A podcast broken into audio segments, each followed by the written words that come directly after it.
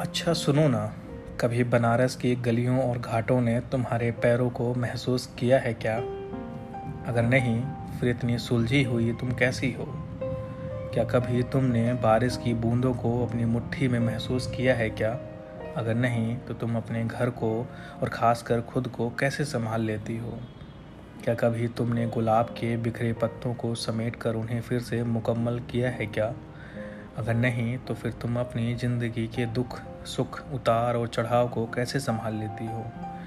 क्या कभी तुमने उर्दू के शब्दों को पढ़कर उन्हें महसूस किया है? अगर नहीं तो तुम खुद को, मुझे और सभी को कैसे समझ जाती हो? क्या कभी तुमने मुझसे बिना मिले हुए मुझे देखा है क्या? अगर नहीं तो तुम मेरे अच्छा सुनो ना, का जवाब सुनाओ जी ना कहकर इतनी आसानी से कैसे दे देती हो?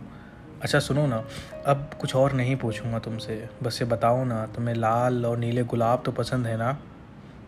अगर नहीं तो तुम्हें लाल और नीले रंग के कपड़ों में इतनी अच्छी क्यों लगती हो?